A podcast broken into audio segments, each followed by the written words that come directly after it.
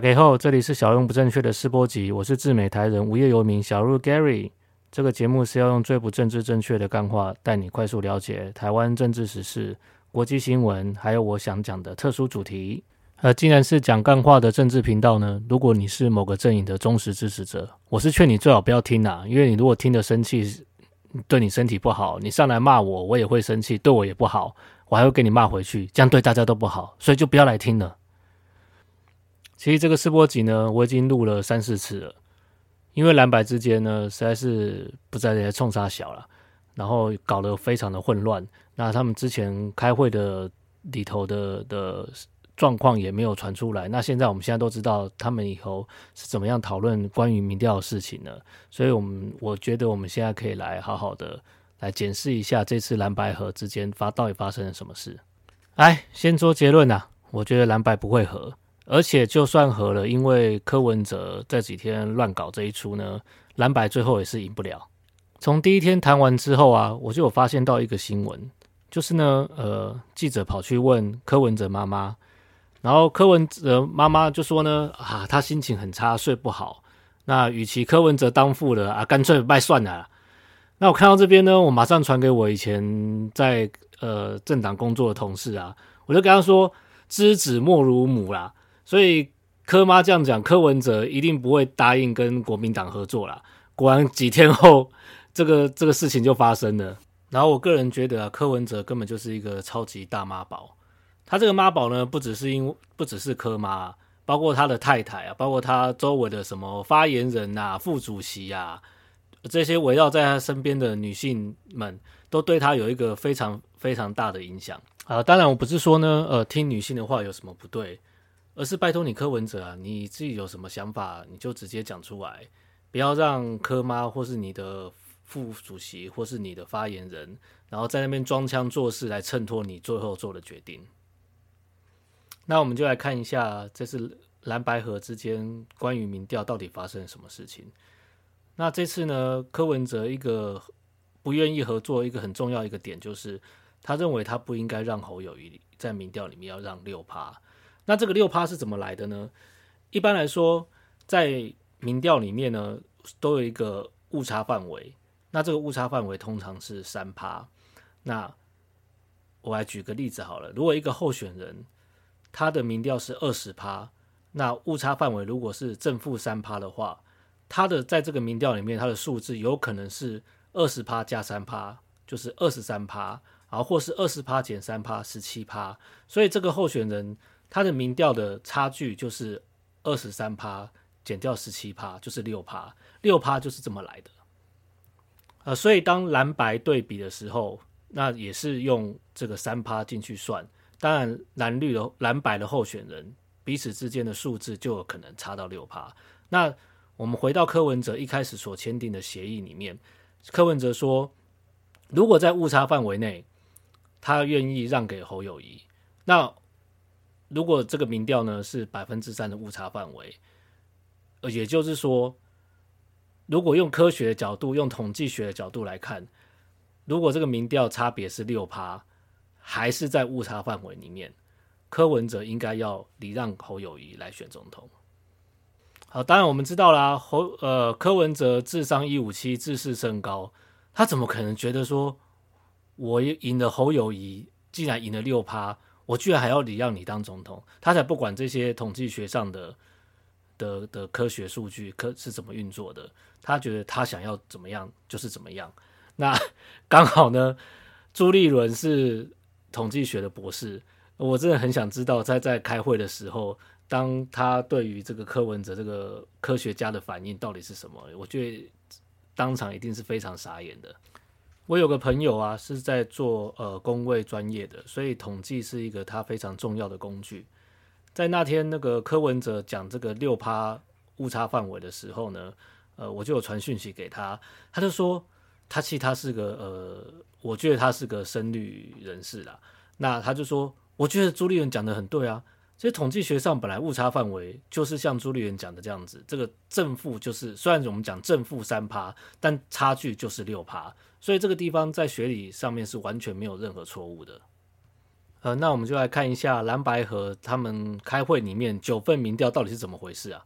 这九份民调里面呢，呃，柯文哲是赢了五份，侯友宜是赢了四份。乍看之下呢，诶，柯文哲赢了五份，那应该是柯文哲要当正的啊，侯友谊当副的，这样这样才合理啊。但是呢，这个九份民调里面有两份，民众党所提出来的他们的内参民调，就内部参考民调，很明显的，他的。原始资料，他的问问题的方式，他的呃加权方式都没有公开出来，至少我在网络上是查不到的。那这个影响到这个民调的结果，就变得说这个结果是非常的奇怪，或是差距非常的大。那如果在候选人之间要比民调的时候，那政党里面运作的方式，他们会把这种很明显误差有比较大的民调。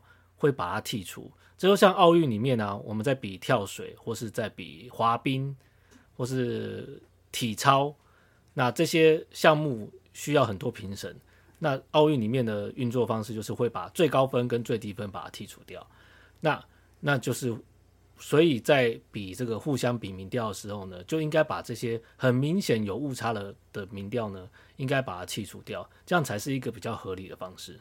那扣除这两个比较奇怪的民调之后，就剩剩下七份民调。那侯友谊赢了其中的四份，柯文哲赢了其中的三份。这里根本就不用讨论所谓的误差范围了，而是侯友宜在数字上就已经赢过了柯文哲。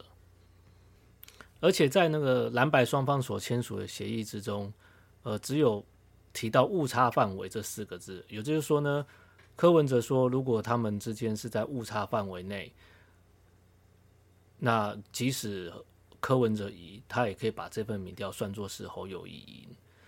那这份协议是这样签，并没有提到误差范围的数字。那如果既然没有提到数字，那就是依照各个民调的误差范围来判断这个这份民调呢，到底是柯文哲赢还是侯友谊。但实际上呢，柯文哲在发现其实大部分的民调都是他输了之后，他就出来说，提出六趴这件事情，为什么我？柯文哲已经赢侯友谊了，那我一定要赢到六趴才能算赢呢？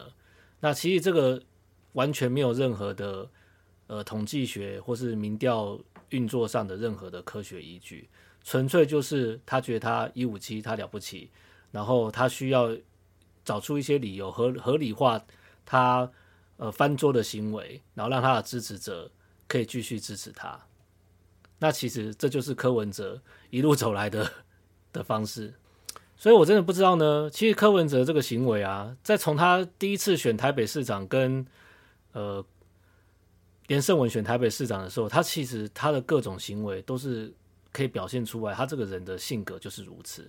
那当时因为诶绿营是支持柯文哲，那自然诶媒体啊、网络啊就把这个东西就尽量的缩小。那一直到柯文哲跟民进党翻脸之后，我们才开始从媒体上。从网络上，诶，开始看到这些，呃，柯文哲的个性被慢慢的被放大，但其实他一直都是这样的人。那我就觉得很奇怪，哎、啊，你们民进党呢，整天就在骂柯文哲，但柯文哲是你们捧出来的，你们在骂柯文哲之前，那有没有先跟大家道歉一下？是你们让柯文哲这个，呃，这个动物呢，到政治圈这个丛林里面来，那是你们把它放出来的，那要怪谁呢？所以呢，呃，就我的看法，呃。现在已经是台湾时间十一月二十二号，那总统大选的登记截止日期是十一月二十四号。呃，我不认为，嗯，蓝白会合作。其实他们合作呢，也不会有什么好的结果啦，因为已经两边都弄那么难看，那选民也会觉得说，你们自己都瞧不拢的，你们真的有能力去好好的治理这个国家吗？那即使蓝白赢了。那蓝白之间会不会呃产生内斗，让这个国家运转的更不顺畅呢？嗯，这个蓝白这个歹戏拖棚啊，我们就先讲到这边了。反正我就觉得他们不会合了啦。那我们来讲一讲国民党的不分区立委名单好了。那这次呢，国民党的不分区立委名单第一名居然是韩国瑜。我看到这个的时候，我又传讯息给我的同事。我们两个真的是我们的前同事啊，我们两个真的是完全是傻眼，我们真的不知道国民党党中央是在想什么。这个年头呢，你要选举，其实你要塑造出候选人一个完美的人设是非常困难的。所以你只能希望说你的候选人的被仇的被仇恨值能够尽量降低。也就是说呢，对方的群众因为不会很讨厌你这个候选人，他就不会很积极要出来投票给自己喜欢的候选人，来来借由这个比较低的仇恨值来降低投票率。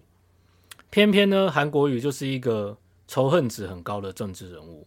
那不管他的言行，不管他的这个人的思想的的问题在什么地方，他就是一个让大家很讨厌。即使我们在，我跟我前同事以前都在国民党里面工作，我们都认为这个人是根本就完全就是一个外省流氓，完全不行的一个人。